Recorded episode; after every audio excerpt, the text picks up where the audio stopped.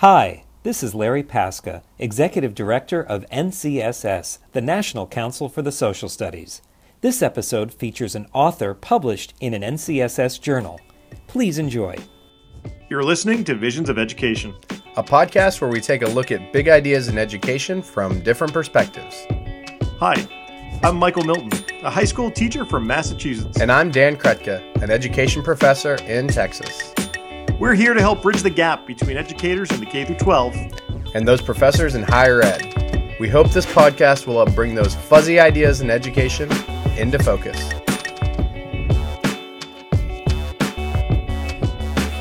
Michael, how are you doing? Yeah. I'm a little bit nervous. We're live can, right now. I can see you.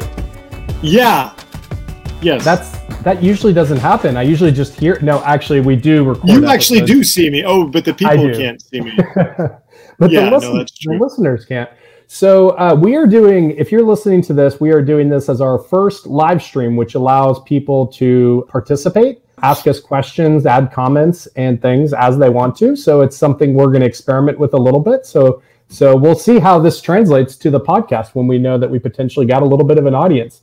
But I want to start. I dressed today. up for the occasion because this is how we're going to start up. I did. Yeah, like it's much better. You know, you usually I feel like are just wearing like a burlap sack, and it's very disappointing. That's usually it. But today it's you know tuxedo. You know the tie's a little bit difficult, so I, I didn't do the bow tie, but it's there hanging. Like I'm like it's been a long night, and I'm you know, and so I've taken it off. Yes, that's and we're ready now. We're ready to go. This is the best part of the night, right? Oh, absolutely this is when the magic happens. Bow ties so, down. Let's go. I've been thinking a lot about lately about our podcast and how it's it's you know my best form. I think I've said this a lot of times. My best form of professional development, right? We talk to guests who give us so much wisdom, teach us lessons, and then one of my goals is to you know enact some of those ideas in my classroom. And I was thinking that before we we always just move on to the next episode, and sometimes we have guests back on. But I was thinking about uh, the the episode we just recently had with Dr. LaGarrett King, where he talked about Black historical consciousness, and he gave principles for doing that. And because I know what our topic is tonight, I was thinking maybe we could review those, kind of like you would like doing good professional development. Because one thing we know about good professional development is it's not a one time thing. You got to come back to the ideas over and over. So I was thinking we could review those and then think about maybe like how they apply to what we're going to talk about today. I think that's a grand idea, Dan. So let's talk about, let's review Dr. King's six principles that he came up with. And we know there's at least one more, maybe two more coming. That we're right. Yeah, we did. That was very exciting. I can't wait to get the exclusive on number eight. So when you talk about Black history, he talked about the importance first of of addressing power and oppression, right? And he said that that that Black history that's that's part of it, right? That there's a lack of justice and addressing freedom, equality, and equity of Black people throughout history. You really can't avoid that.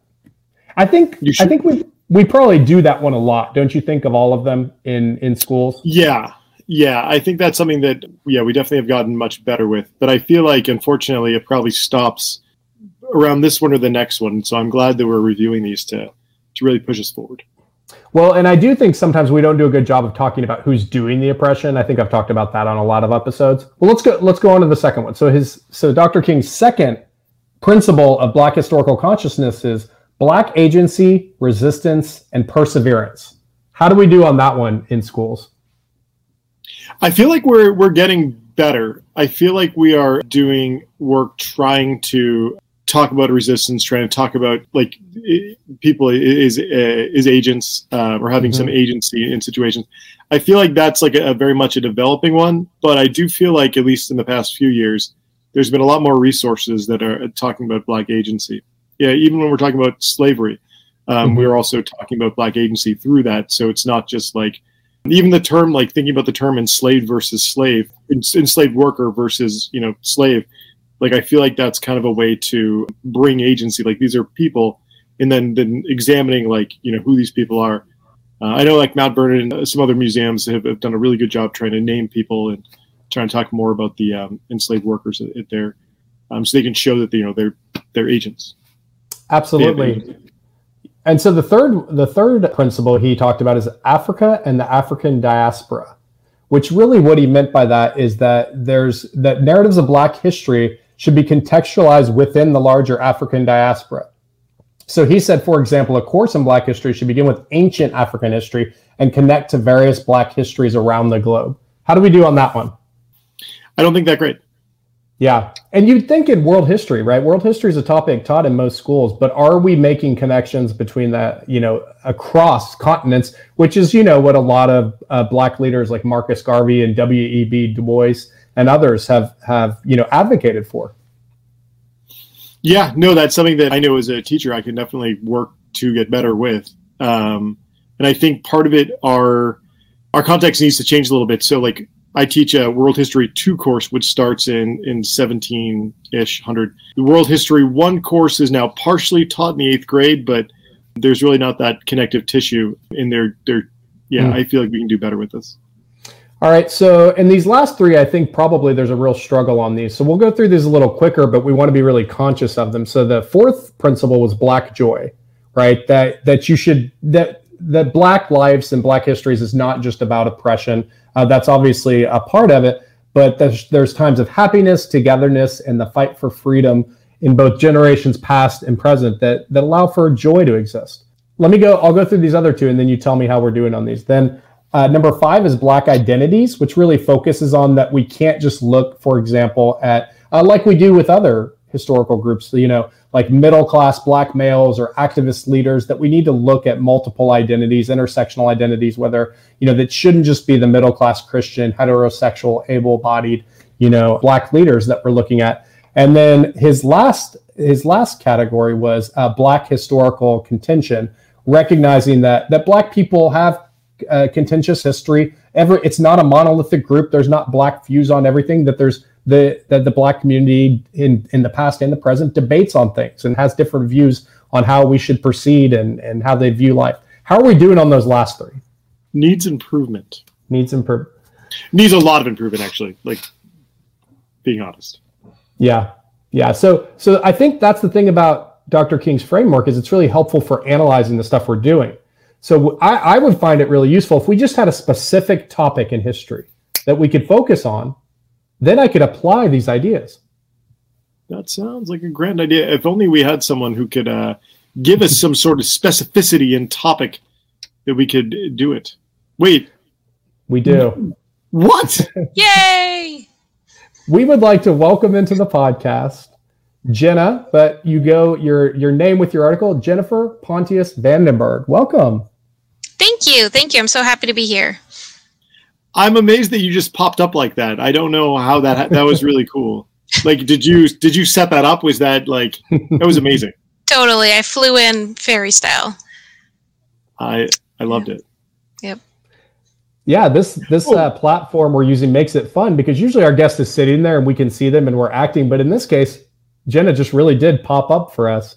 Uh, but so we we actually just met you in the last few minutes, and so we need to learn a lot more about you. Can you tell us a little bit about your background in education? Sure. Yeah, I'd love to. So I'm a classroom teacher. I teach world history, 10th grade, um, and I'm teaching at a public high school called Mariner High School, which is just north of Seattle. When I started, I know someone from Seattle. Yay! Sorry. No, there we just had we literally just had a guest yesterday from Seattle. Well, um, I know every person that lives in Seattle. So who yeah. who did you talk to? Jenny Conrad, who must be your best friend. Best best best friend. That person. well, if, if you do need a, a, good friend, we now know two great people that we really like from Seattle, and so we can set it up. Yeah. Good, good. Um, well, it's about ready to snow, and nobody in Seattle knows how to drive in the snow, so I cannot see this this person. Literally, yet. that's exactly what she said yesterday because I, I, was yep. shoveling it. Oh my goodness! You're, that's all we talk about when snow's in the forecast. That's all Seattleites will discuss. So, yeah. It, I didn't know you're called Seattleites. I love. I'm learning so much. So you teach world history. Who is Jenna? Sorry. Right. So before I taught in Seattle, I actually started my career in um, Las Vegas.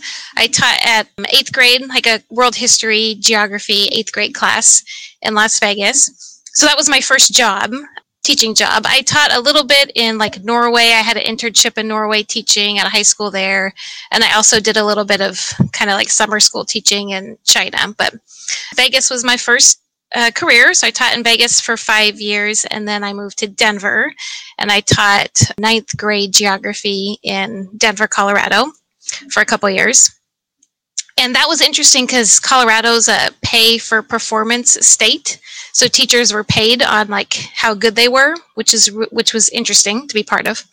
And then how after, does that like? So is there is merit is so the other term for this merit? Yes, merit pay. So there's like 10 different ways that they would rank you. Like somebody would come and observe you and your your students would fill out surveys about how great of a teacher you were and then there'd be tests that they would take in the beginning and the end of the year. There was all these like metrics and ranking systems. So I got really good at like spreadsheets when I lived in Denver. How how did you feel about the system? I have like a strong opinion on it, but to be honest, like I haven't talked to a lot of people who've actually experienced a merit pay system. What was it like for you? It was interesting. The reason I didn't like it is I felt like it didn't encourage collaboration.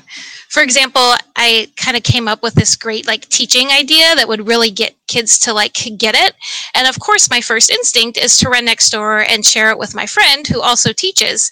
And I had this thought in my mind like, oh, wait, I need to do better on the test than he does. And as soon as that thought popped in my head. I'm like, oh, this is terrible. And oh, of course, no. I got rid of that thought and I shared the teaching tool with my friend. I did the right thing. But the the fact that I even thought that um, is strike one for merit pay. So it, I think when you try and get teachers to compete with each other, I don't think that's a good thing. Yeah, that's there you have it. That's kind of what I my my whole thinking right is when it when it, it and that's a, so much of our education system right. Like I have to even talk to my students because they've been so programmed to only care about their individual achievement. And so we always have a talk at the beginning of the semester just about that we're here to learn together. And in fact, like all your learning will not be judged by what you do individually, but also like feel some responsibility for the people next to you. We're going to get to know each other. And that's such a challenge because our system really pushes against that and treats us all as these like siloed individual in this great war of competition. Yeah, yeah.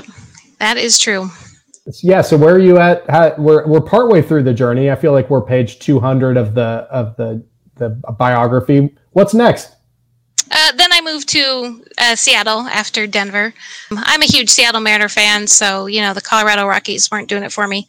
So I, I, moved back to Seattle. Seattle is home for me. It's where my family is, so I like moved back home. But also for Denver and its merit pay, even with like my base salary and merit pay that I would or would not have gotten, you get way more money in Seattle regardless. So Seattle is a great place to teach because they pay teachers well. Um, and the students have so many resources and supports that my students in Denver and in Las Vegas did not have. So it's ultimately where I wanted my own children to be educated in, in Washington state. So so I moved here and I've been here for about seven or eight years teaching at 10th grade world history mostly in Everett, Washington, just north of Seattle. So that's that's me. Well, that's a, a great story, and we we really appreciate having classroom teachers on podcast. I think one of the realities of being a teacher is you're such a generalist. You know, you're teaching like World War II in like three days, and then you're on to like the next thing. So, um, and a lot of the professors we have on it, they're able to specialize in something. And so, we're going to talk about an article you wrote, and I'm just impressed because when I was a teacher, uh, there's no way I could have pulled together the, this article that you wrote because I think you just seem to really have such a, a, a deep grasp of this specific topic, which I imagine doesn't take up a massive part of your curriculum. And so let's introduce the article. This article was published in Social Education and it is titled Teaching the Haitian Revolution. And so if you haven't checked out Social Education, it's a journal by NCSS. And this just came out in the November December issue. So congratulations on the publication. And Tell us about it. Thank you. Yeah, and the it's an open source article, so you don't have to be a member to read it. So it's it's available. Let's see. So I started my career in Las Vegas, like I said, and I hadn't done any of like the necessary work about institutionalized racism and its role in the classroom. I had not done any of the principles that LaGarrett King had mentioned in the last podcast. I mean, I was not prepared to teach kids of color. And I was a 23 year old like white girl arriving to teach mostly African American students and all those like kind of cringy white savior mentalities that are from Michelle Pfeiffer movies were present within me. So that was a problem. And I realized it was a problem when I was teaching the Atlantic slave trade. So I'm teaching my students about you know, enslaved or people that were captured in Africa and came through the Middle Passage to the Americas. And I hadn't learned about slave revolts in high school. I had no idea that slave revolts happened. I didn't learn about them in college. So I dove into teaching about the Atlantic slave trade armed with like all the knowledge that was in my students' textbook. So like a page, right? And it didn't go well, right? Like I taught horror after horror after horror of the Middle Passage, and it was all just like subjugation that's all I taught. And and I knew it, it was wrong kind of as I was doing it, right? Like I knew I was doing a bad job, but I didn't know how to fix it. So I had students telling me that they were not comfortable in these lessons. And when I would talk about the horrors of slavery, a lot of my students would say things like, I would never let anyone treat me or my family that way. I would die trying to, you know, fight for myself and fight for my family. And my response to these students would be something like, oh, you don't understand how things were. Like, I would think they were kind of naive.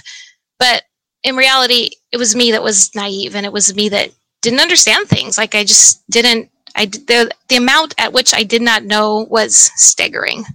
Sorry, students. So every day after teaching, I would, like, I'd go home and I would worry about it and I knew that I was doing something wrong. So I started like Googling and reading about how other teachers did better than I did. And eventually, my research brought me to the Haitian Revolution. And um, I learned that my students were right. Like, people did fight back. People did fight for their family. It happened again and again and again and again. Um, so this was really fascinating to me. So when I discovered the Haitian Revolution, I kind of dove right in. Like I read, I pulled it up. I read Laurent Dubois' book, Avengers of the New World, and it was fascinating. Like every sentence of that book made me want to learn more.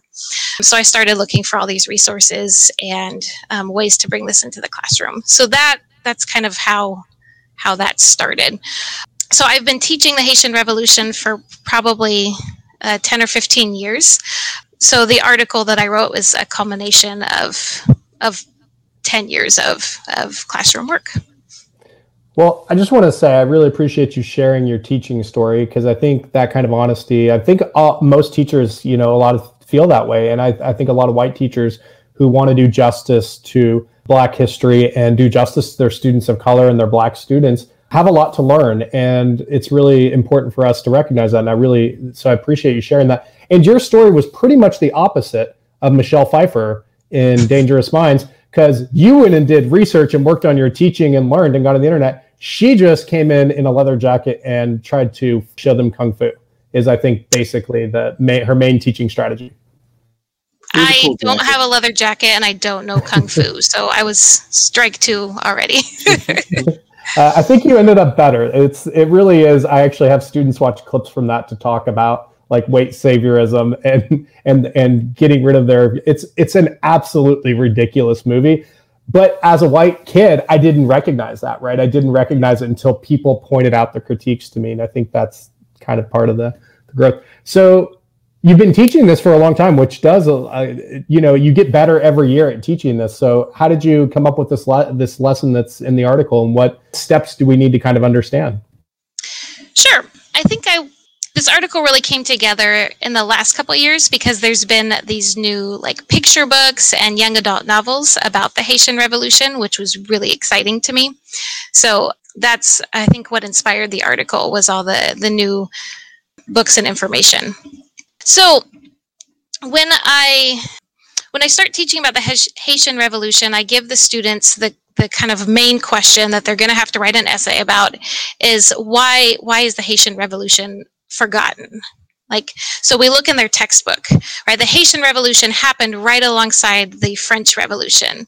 And their textbook has four chapters on the French Revolution. I mean page after page after page. And their textbook has two paragraphs on the Haitian Revolution. So that's our first piece of evidence that this revolution. I think we use the same forgotten. textbook. Yeah, probably eh, every textbook. Yeah. so here I have it. That's and that's a that would be uh, we've talked we talk a lot about the C3 framework and writing compelling questions, and that's a powerful, compelling question because you really not only are you getting into the history, but you're getting into the historiography and politics of school history and school textbooks, which I think really empowers students to be critical thinkers about knowledge. And so I love that question. I, I definitely am going to have to use that. So, when I am teaching my students about the Haitian Revolution, I give them images that basically, like instead of giving them a lecture, I just give them 10 images. And if I talk about each image, that equals a lecture. So, that's how I introduce the topic. If we were in person in the classroom, I give students like these images, I cut them out and I give them an envelope, and then I have them like match the image with the the description of the image, and that makes a timeline. We I've been teaching 100% online, so I um, I will pull up an image. So first, like the first image I used to teach this is an image of uh, the Taino people. So I put an image on the screen, and then all my students write their reaction to that image, and then I use their words to kind of explain what's going on in the picture. Anyways, so we talk about the Taino people, and then there's a picture of Columbus landing on Hispaniola, and then there's a picture of the island being divided. So the east half goes to Spain, and that's going to become Santo Domingo, or today the Dominican Republic, and then the west half goes to France, and France is going to name their colony Saint Domingue, and that's the um, nation that will become Haiti. Right. So then we focus in on Saint Domingue, and the next image I share my students is um, enslaved people working on, in sugarcane fields. Uh, because my students have this image that all enslaved people pick cotton, especially my students that have been schooled in America. So we talk a little bit about the sugar economy. And and then the next image is a painting by Agostino Brunias about and the picture shows a whole bunch of colored folks dressed up in fancy clothes with fancy jewelry looking for all the world like they own the place. And it's a picture that was painted in the 1700s and students are always really surprised when they see this painting because in their minds like they picture slavery in america and kind of everyone in black in the south in in the southern states are slaves. But um, haiti was a little bit different than that and so we have to talk about the how the Haitian society was set up before the slave revolt, and I compare that to America. So in the United States, um, in the southern states of the United States, slavery was very black and white, right? If you were black or half black or a quarter black or one eighth of, you know, uh, black ancestry, you were likely a slave. But that was different in Saint Domingue. It was different in the nation that will become Haiti in the United States, if a white slave owner, like Thomas Jefferson, would rape his slaves, the resulting babies would be enslaved. But that wasn't the case in Saint Domingue. Um, in Saint Domingue, a lot of the white planters would have like romantic relationships with um, women of color, and then the um, the offspring of those relationships would often be free. So in Saint Domingue, you have this population of white French folks, and then you have a population of enslaved folks, um, and then you have some mixed people or maybe enslaved folks that had bought their freedom or had won their freedom. So you have this population of free people of color. And, and the term for that is affranchis. Sorry, my French is not perfect. Affranchis, yeah. So um, that kind of dynamic helped lead to the slave, the revolution, the first initial slave rebellion. So that's the next picture I show students.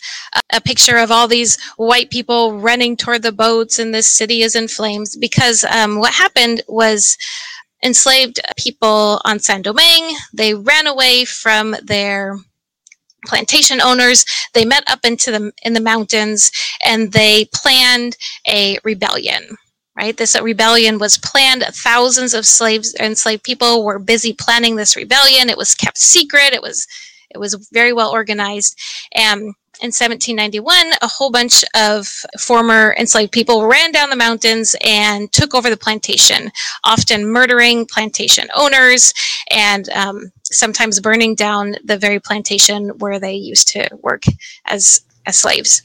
So, so you see you see kind of that connection right to the to plans that were in the united states that didn't come to fruition on this level. And so just even a connection there to right us history when you think of nat turner's rebellion or john brown's rebellion or the plans i guess i should say which were not very john i always hear john brown was a very excited about ending slavery and very enthusiastic but a terrible planner. And so so you see but this one is actually one that came to fruition. And i think pairing those is really interesting for even U.S. history teachers, right? Who would think maybe like, what does Haiti have to do with U.S. history? Right there, there's already some um, comparisons and, and stories of agency. Definitely.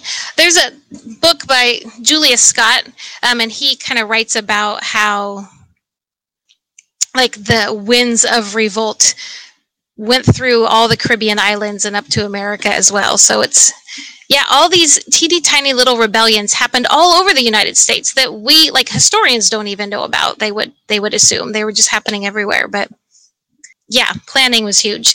And this is important for students too, because students kind of have this idea that there was one big fight and all the enslaved people killed all the white people and then it was over. But that, that of course was not the case. You know, after the initial days of chaos, then somebody had to step in and be a leader and that person was uh, Toussaint Louverture. So um, I described Toussaint Louverture as the Black George Washington, and that kind of gets an idea in students' heads. He was a great planner. He was a great leader. He was uh, the reason that this all succeeded. So, like you mentioned, I mean, you have to have the plants to back this up. So, Toussaint Louverture was, um, first of all, he was well educated and he was well read. Toussaint Louverture was born an enslaved person, but the master of his plantation taught Toussaint how to read and write. Of course, this would have been illegal in the United States. Toussaint Louverture kind of occupied a privileged role. I, I don't know if you could say privileged. He was enslaved, but he occupied a different role in the in the plantation. And then he was ultimately I don't remember if he was set free or if he earned his freedom, but he became a free person. And again, this was also less likely to happen in America, right? The idea that an enslaved person would become free, it was harder in America. And so Toussaint had all the tools to, to lead his country. And you see a lot of times racial hierarchies that do exist, right, in societies where even, I mean, sometimes I think in the United States because of the, you know, one drop rule, right, where if you were um, just had, you know, one black uh, person in your family tree, whether wherever it was, you were segregated, you were enslaved by that, and so it's it's kind of a different to think that that um, colorism even played a role in other things like that in other societies, and there could be maybe more social mobility because it was so rare in the United States. Yeah, huge. There was actually like some historian went about like classifying over a hundred different classifications of color and gave each group like a name. So um, I tell my students, you you really had to know your fractions to be racist in Saint Domingue. Like how racist you needed to be depended on like the fractions and names, and it was it was it was a lot more nuanced than racism in America for sure. Which is something kids don't innately understand. Like they, I feel like so many students think slavery in America, like slavery all over the world, is how it was in America. So that has to be explicitly taught, which I didn't realize when I first started teaching that, but that's important. And so, and then uh, Toussaint Louverture ends up fighting um, the French, right? The French get involved. Uh, Napoleon is taking, well, kind of before Napoleon, the French Revolution is happening right on top of this Haitian Revolution. So in France, there's people talking about liberty and equality and fraternity, and some of those like French freedom fighters or revolutionaries or whatever you want to call them will come to Saint Domingue bringing those revolutionary ideas with them. And so some folks in France, especially the ones in France, not in Saint Domingue, wanted to end slavery and were kind of cheering kind of cheering on this the slave revolt in Saint Domingue. So there was definitely like anti-slavery voices in France because this was happening during the French Revolution. So France kind of goes back and forth. Like France decides they're going to end slavery, and then the people in the colonies, the people in Saint Domingue that like have slaves don't like that. So they kind of are arguing back and forth. And then Napoleon uh, Bonaparte comes to power and he said, no, no, no, no, no, no, no. Like, we're gonna we're gonna go into you know Saint Domingue guns blazing and possibly reinstate slavery. So so that happens, right? So I'm kind of fast forwarding a little bit, but in Saint Domingue, there's kind of this big tension between the former enslaved people. The people of Saint Domingue are like, okay, should we go back to the sugar fields now and get paid? Should we should we kick all the white people off our island and own it just for ourselves? Um, should we divide up land equally, kind of like we would say communism today? Like, what what should we do? So they're kind of having this discussion, and Toussaint Louverture is saying we need to get back to the sugar fields. We need to make money. We need to prove that we're a good French colony. So that was his stance, and that was um, unpopular, right? A lot of a lot of former slaves who had fought for their freedom are now essentially being sent back to the sugar fields to do that very same work. So there was a lot of tension in Saint Domingue after the initial rebellion. Okay, and then back in France, Napoleon decides that he's going to come and show everyone who's boss and re- recreate the slave trade, recreate the slavery system, and assert his power in Saint Domingue. And, and he loses, right? The French army comes to Saint Domingue, and um, the people of Saint Domingue fight back and they win. Toussaint Louverture is captured. He will die sad and alone in a French jail cell. So that's that's sad. That's a bad bad ending. Sorry, but uh, Jean-Jacques Dessalines takes his place and um, leads his people to victory. Beats the French, kicks out the French, kicks out Napoleon, and Haiti becomes the second independent nation in the Western Hemisphere. That's Dan Snow actually just did a, a great podcast on Toussaint Louverture. I think it was a couple months ago. It was fantastic. Mostly, he was talking about like his military, his military, um, not experience because he, he didn't have like he wasn't trained in military, military, so he just was just an amazing, amazing uh, leader. Uh, I do recommend that podcast. We'll make sure we link it in the notes. But yeah, no, that's it's a great story. It is a good story. And if for teachers, I would recommend, and maybe for students too, there's a really great PBS documentary. It's called Égalité, Égalité for All, Toussaint Louverture, The Haitian Revolution. It's like an hour long documentary, so probably a little too much to show in class. But for like teachers that want some background on this, because it's a complicated history, that, that is a good one to watch. And then to bring that knowledge into the classroom is powerful. I always show my students maybe about a 10 minute clip of that, mostly so they can hear the history from Haitian people. It's narrated by Edwidge Danticat, so they hear a, a, good French accent instead of my terrible French accent. And I think it's important that they that they hear the history, not just filtered from me, but also through that documentary because they interview so many Haitians. So that's a um, good um, resource too.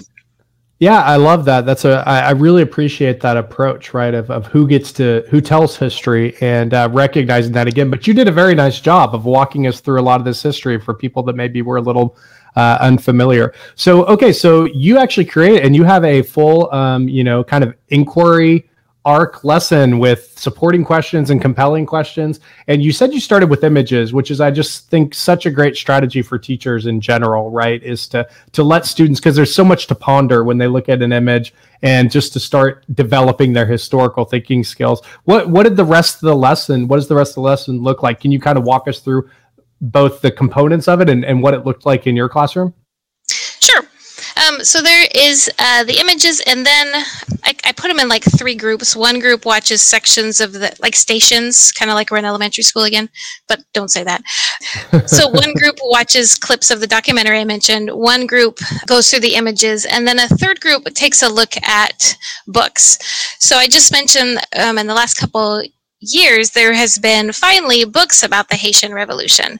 So there is a picture book, and I am a huge proponent of picture books in the high school classroom, always for every topic. So Tammy Charles, who is her, I think, grandparents were Haitian, maybe your husband's grandparents. Anyways, Tammy Charles um, wrote Freedom Soup, which is a picture book about a little girl making freedom soup with her grandma, and her grandma talks about the Haitian Revolution. So, but there's a lot in there. Like the details in that picture book are great for high school students, and there's a lot that high school students can get from that picture book.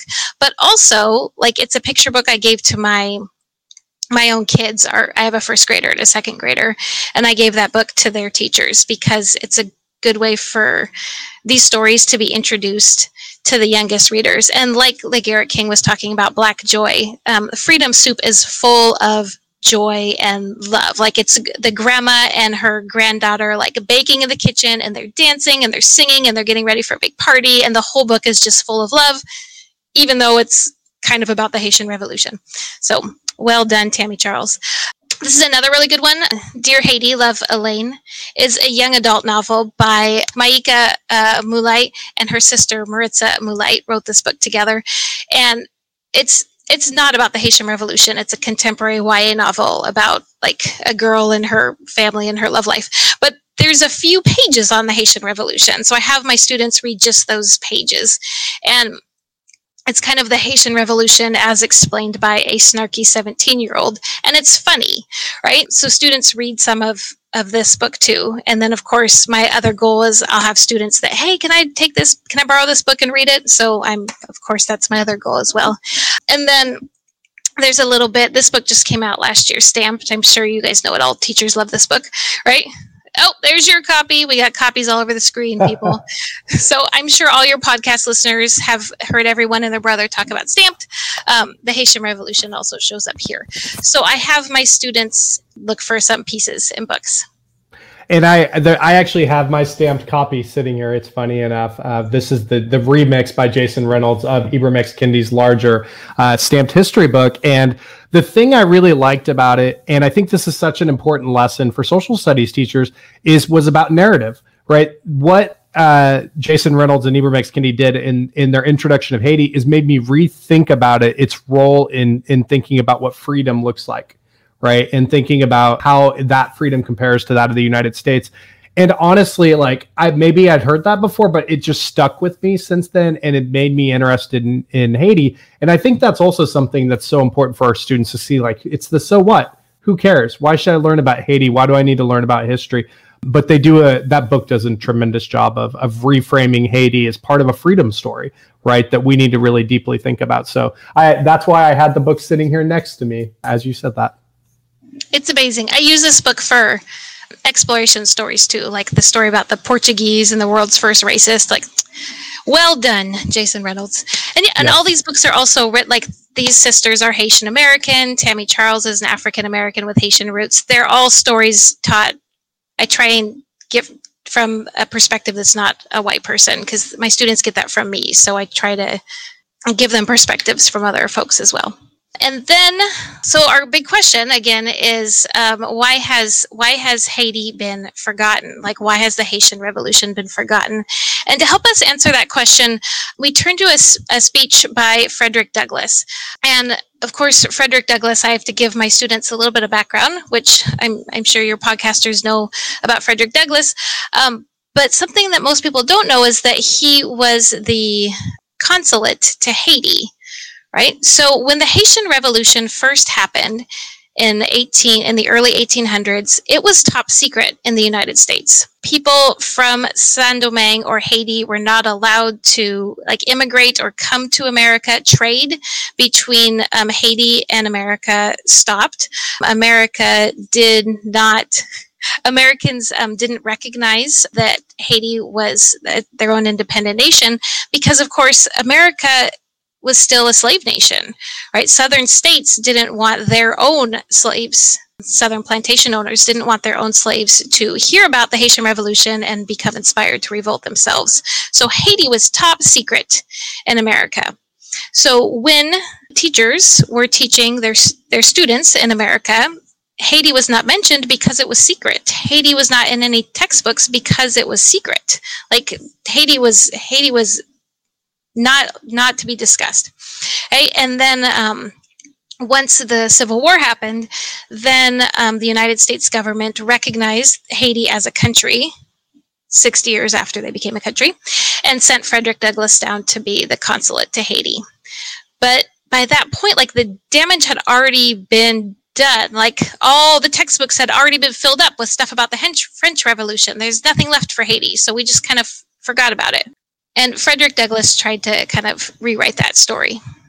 And I'm, I'm sure that goes along with like lost cause narratives and things like that, right? But but one of the things we really lose is we don't see Haiti as uh, the important role it plays in the United States Civil War and and debates about slavery. That's that's often left out too. So yeah, so but I'm not surprised. Like even if it hadn't been left out for those historical reasons, I just feel like it would have been whitewashed or sanitized otherwise uh, in U.S. history textbooks over time. Well, and that's the thing. There's so many answers to this question. So some students say, oh, whitewashing of history, that's why Haiti's been left out. And of course, you could write a compelling paper about that. And some students will say it's been forgotten because of, you know, it wasn't recognized because of slavery. And you can write a compelling paragraph about that. So there's more than one answer to this question. Why has Haiti been forgotten? Which is a, what what great inquiry is right? I mean i think that's the simplest way i put it. When somebody asks me what do you mean by inquiry? I'm like we're asking questions that don't have clear answers right? That are debated and worthwhile both the students and society. And so that seems like a great question for them to ask. So you have a lot of good sources in your kind of you have like an inquiry design model blueprint filled out with all of your sources here. And you have all of those books. You have some of those speeches. So what what how do students react to the lesson? What's and maybe there's more of the lesson you need to share with us but but how do they react and, and participate in this lesson did, did they get super fired up like i am about it because i'm a social studies teacher or is it piquing their interest or how what have you noticed over time teaching this I mean, of course, all over the board. I would love to say that every student is so fired up and they all love it. Um, and that's always what I think in my head.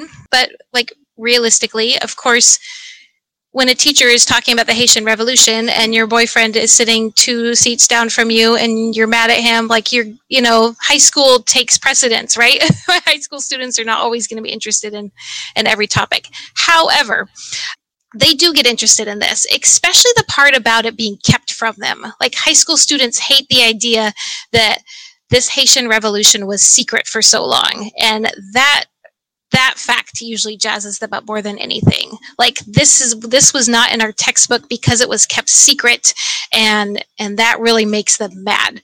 So that usually piques their interest. But I mean, it's a good story. Students are usually interested um, in the Haitian Revolution. And there's a great connection to the Tulsa Race Massacre in that too. And um, for people that don't know that story, I mean, literally like the newspaper articles that help to incite the Tulsa Race Massacre do not exist. No one knows where they are. They were literally cut out of the papers that were they're put in the historical files at you know that the state held and then textbooks didn't include it until really scholars started digging back into it in the 80s and of course families and community members in the black community in north tulsa oftentimes shared those stories but but yeah those those histories that are kept secret or or literally you know hidden from people. Of course you want to know why is this being hidden? So you can always get to i think you can also sometimes use those types of questions to just pique kids interest. Totally. Well and then we talk about like how do you think textbooks are going to cover the black lives matter movement? How do you think Donald Trump would write about the Black Lives Matter movement? How do you think that Barack Obama would write about the Black Lives Matter movement? You know, like, and that kids can easily answer those kind of questions, right? Like a lot of students will say, "Oh, Donald Trump would probably lie about the Black Lives Matter movement, or he wouldn't write about it." Or am I not allowed to talk about. Donald Trump here? Sorry. Oh no, you you are very allowed to talk about Donald Trump. I just think uh, you have to assume that he would tweet it, although he can't now. That's right. right. Done and done. but that will like when students think like they think that you know like history I feel like they don't see presidents as being fallible, but they they see our like they see Donald most of my students see Donald Trump as being fallible. But then sometimes you have to help them make that connection. Well, if this president was fallible, do you think this one could have been too? And they, oh, okay. So that will get them, a lot of times that will get them thinking that bias that they see in their own lives today that existed 200 years ago too and it's affecting how you learn about things and students usually understand that. So the inquiry arc i think is, is kind of fantastic and, and, interesting and difficult. Are there's like some ways that you had to adjust your activity based upon like student feedback or you know trying to get more engagement? What are some ways that this has morphed in the past few years? Oh it's morphed a lot. Let's see when i first when i first started teaching it choices curriculum from brown university which i love had a kind of a, a simulation and that was kind of tricky, right? Because the simulation sort of um, like gave voice to like gave voice to Napoleon. And so I'm like kind of planning this and reading this and then I'm picturing in my class some like some student being Napoleon arguing for slavery and I'm like I that's not going to work. We, we Yeah, that's literally one of the choices. yeah. We should keep so, slavery and like what? Choices has redone that curriculum, by the way. Yeah. They have they have there's a new one out. But I think it's really, I mean, for such a long time, like simulations in the classroom have been such a big thing. And now I feel like we're rethinking that and not wanting to put students in the mindset of enslavers and folks like that. So that has that has morphed. I kind of tried to keep a debate and I ended up totally scrapping that. I just I, I feel like parts of it were just too problematic and I couldn't I couldn't work my way around it. So we don't do a debate anymore. So I used to have like the the people of Saint Domingue that want to cut ties with France and then the people of Saint Domingue that want to remain a French colony. And then on the other side, the people of France that want slavery and then the people of France that want the colony but no slavery. So I don't I, like I said I don't do that anymore. I I just couldn't make make that work. I don't think it was appropriate. I like I said I didn't want anyone arguing for slavery even if it was a historically accurate debate. That I don't think that's appropriate. So now what I have students do is the Frederick Douglass talk instead. They do a Socratic seminar, like Walter Parker style Socratic seminar um, about Frederick Douglass's speech. And Frederick Douglass talks about like why America has forgotten Haiti. And he said it's because, and Frederick Douglass's words are America has forgotten Haiti because Haiti is black and we have not yet forgiven her for being black. Right. So he puts it out there like it's racism. That's why people. So now we have a Socratic seminar about that um, instead.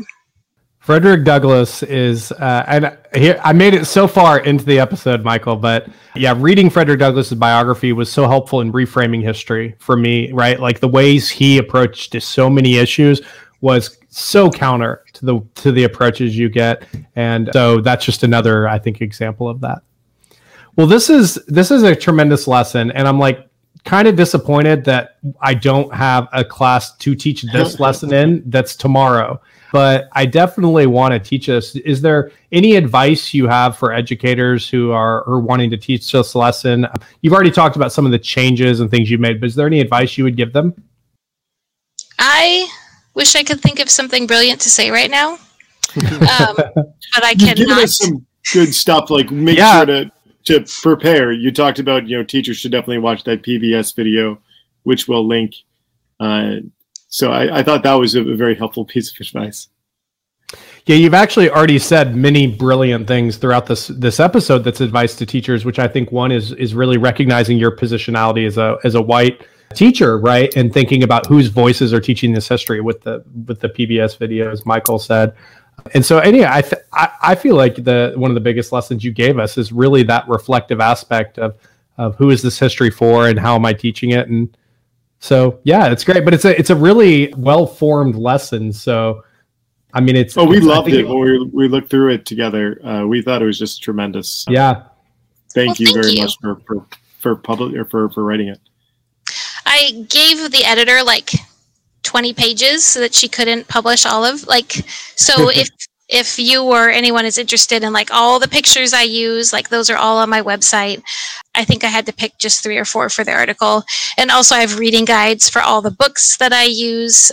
So I, I have, they're all like worksheet form, like your name, blank, and then questions. So if you need some more teacher friendly materials, everything is on my Ooh. website.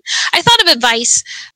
So this, like my idea for, or my, my interest in the Haitian Revolution came to me because of students. And it should not be students' jobs to teach their teachers not to be racist. Like that should not be the job of the student. But sometimes sometimes that's what's happened so i think like listening to your students is really important um, i have a thing on my syllabus where i like am talking directly to my students and i say this out loud and it says students if you feel that my teaching or my content or my actions are racist or homophobic please know that i will hear you i will listen to you i will believe you and i will make things better so i kind of put that out there in hopes that if a student I want them to feel comfortable saying, hey, I feel that this is racist because blah, blah, blah. And I don't want them to feel like, I'm not racist is going to be my reaction.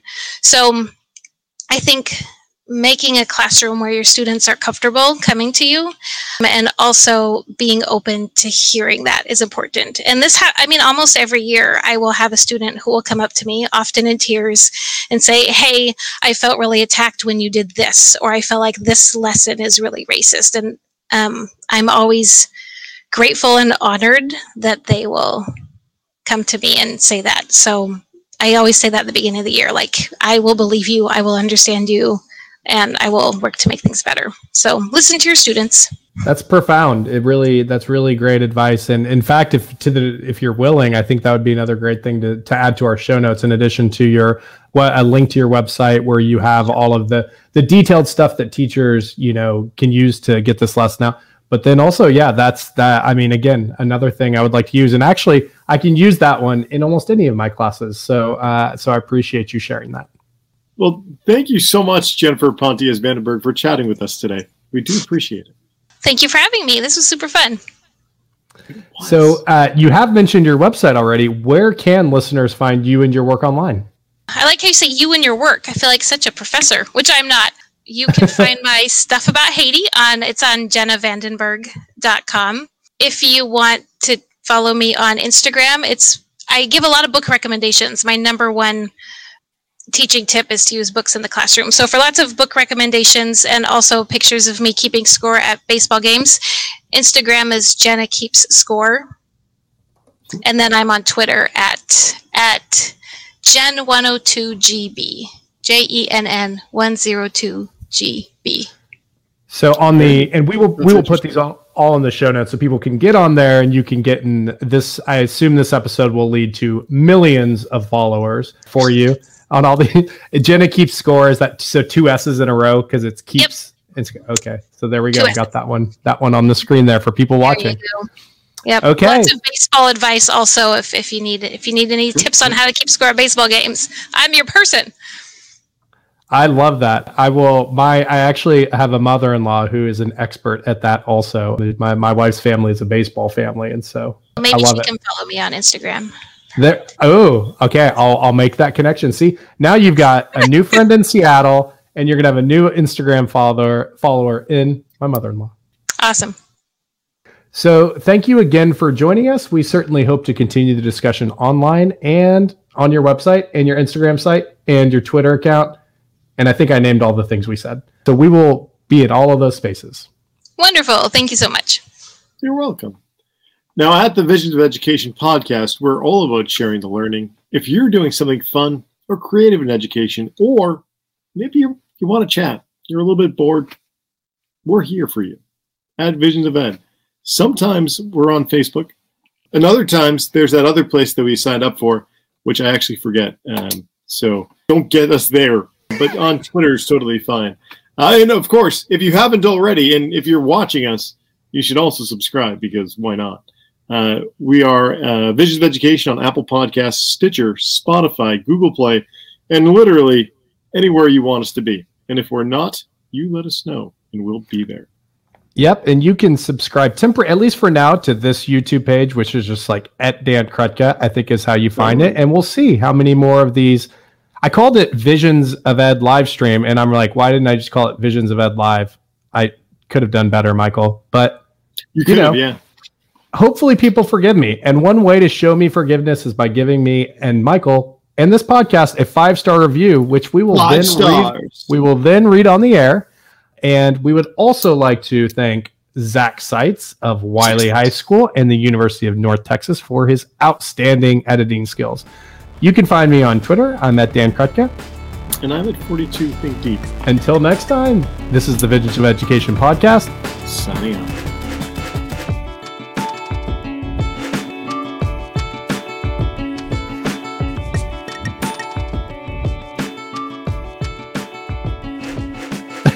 you usually don't look around in search of it, but you have a visual audience in this episode. That's I know it's a little bit awkward.